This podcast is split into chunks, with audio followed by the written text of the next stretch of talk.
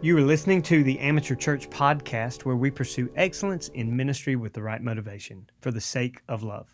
I'm Pastor Matt, and I'm so thankful that you are on this disciples journey with me as we're looking at Obadiah, Jonah, Micah, Nahum, and Habakkuk. Yes, five of the 12 minor prophets of the Old Testament this week. So we've got a lot of work to do this week in uh, each of the books, short books, but pack a powerful punch prophetically for uh, the Israelites uh, in their day, but also for us today as we try to apply those uh, truths. And so we looked at truths, uh, theological truths from these books uh, in the previous episode. Today we are looking at devotion questions. What can we, uh, how can we apply these truths? What can we learn by really piercing through our own uh, intellect to our hearts. Uh, the reason we're reading through these books uh, is not just to get more uh, understanding uh, and and knowledge, but to get more wisdom and application to our hearts and obedience. So let me remind you, with these devotion questions that first, when you're studying the Bible, we want to focus on what is the context of the passage, what's the impact of the passage upon the culture, and, and the impact of the culture upon the passage, and how does this passage point us to Jesus Christ. And so I really want to walk you through uh, personally some devotion questions. I've got four major ones. And then you can take them with your family, with your small group, as y'all are reading through the Bible together and uh, and and you can ask these questions uh, w- with each other. So let's jump right in. Uh, first, a question from the book of Obadiah. Uh, remember, as we studied, that this is an indictment against Edom, and so consider that against Edom as they rose against their kin, Israel.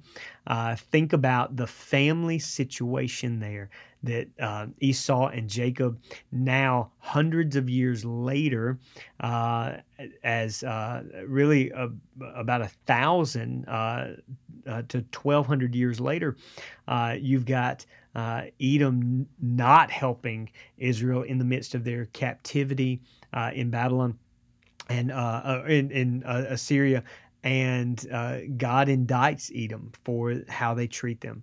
Let, let me ask you this have you ever been betrayed by family? How did it feel? Um, have you ever betrayed your family, and uh, what what was that like? And so, let me ask a follow up question: When you share that, or when you think through that, have you forgiven them, or have you experienced forgiveness from them? Uh, if not, what needs to take place? Uh, think through that question. And I know it's a heavy question, one that you know really hard to, to just begin this episode with. But but this is really what came to me as I was studying through this passage of, of Obadiah. One chapter, but man, it hits hard, doesn't it? Second, what does it mean in Nahum chapter one verse two for God to be a jealous God? Um, I, I have been reading through that, and, and uh, how is that even possible for him to be jealous and yet to still be holy and pure? What? How would you answer someone with that question? Because God describes Himself as a jealous God. Once you come up with an answer for that, let me ask you this: What does that tell us about love? If God is a jealous God and desires His people to follow only Him, then what does that say about what true love really means? A third question from our reading this week What does God require according to Micah chapter 6, verse 8? Now, I want you to go there. I want you to read through it. Micah 6, verse 8 says that we should do justice, love mercy, walk humbly with our God. So, how, as Christians on this side of the cross, because that's an Old Testament passage, how, how do we apply that to our walk specifically? And how did Christ fulfill those requirements? Uh, if, if you'll study that, I think it's an amazing thing that we might understand and, and, and grow in if we would uh, if we would take that verse and see how it applies to our Christian walk.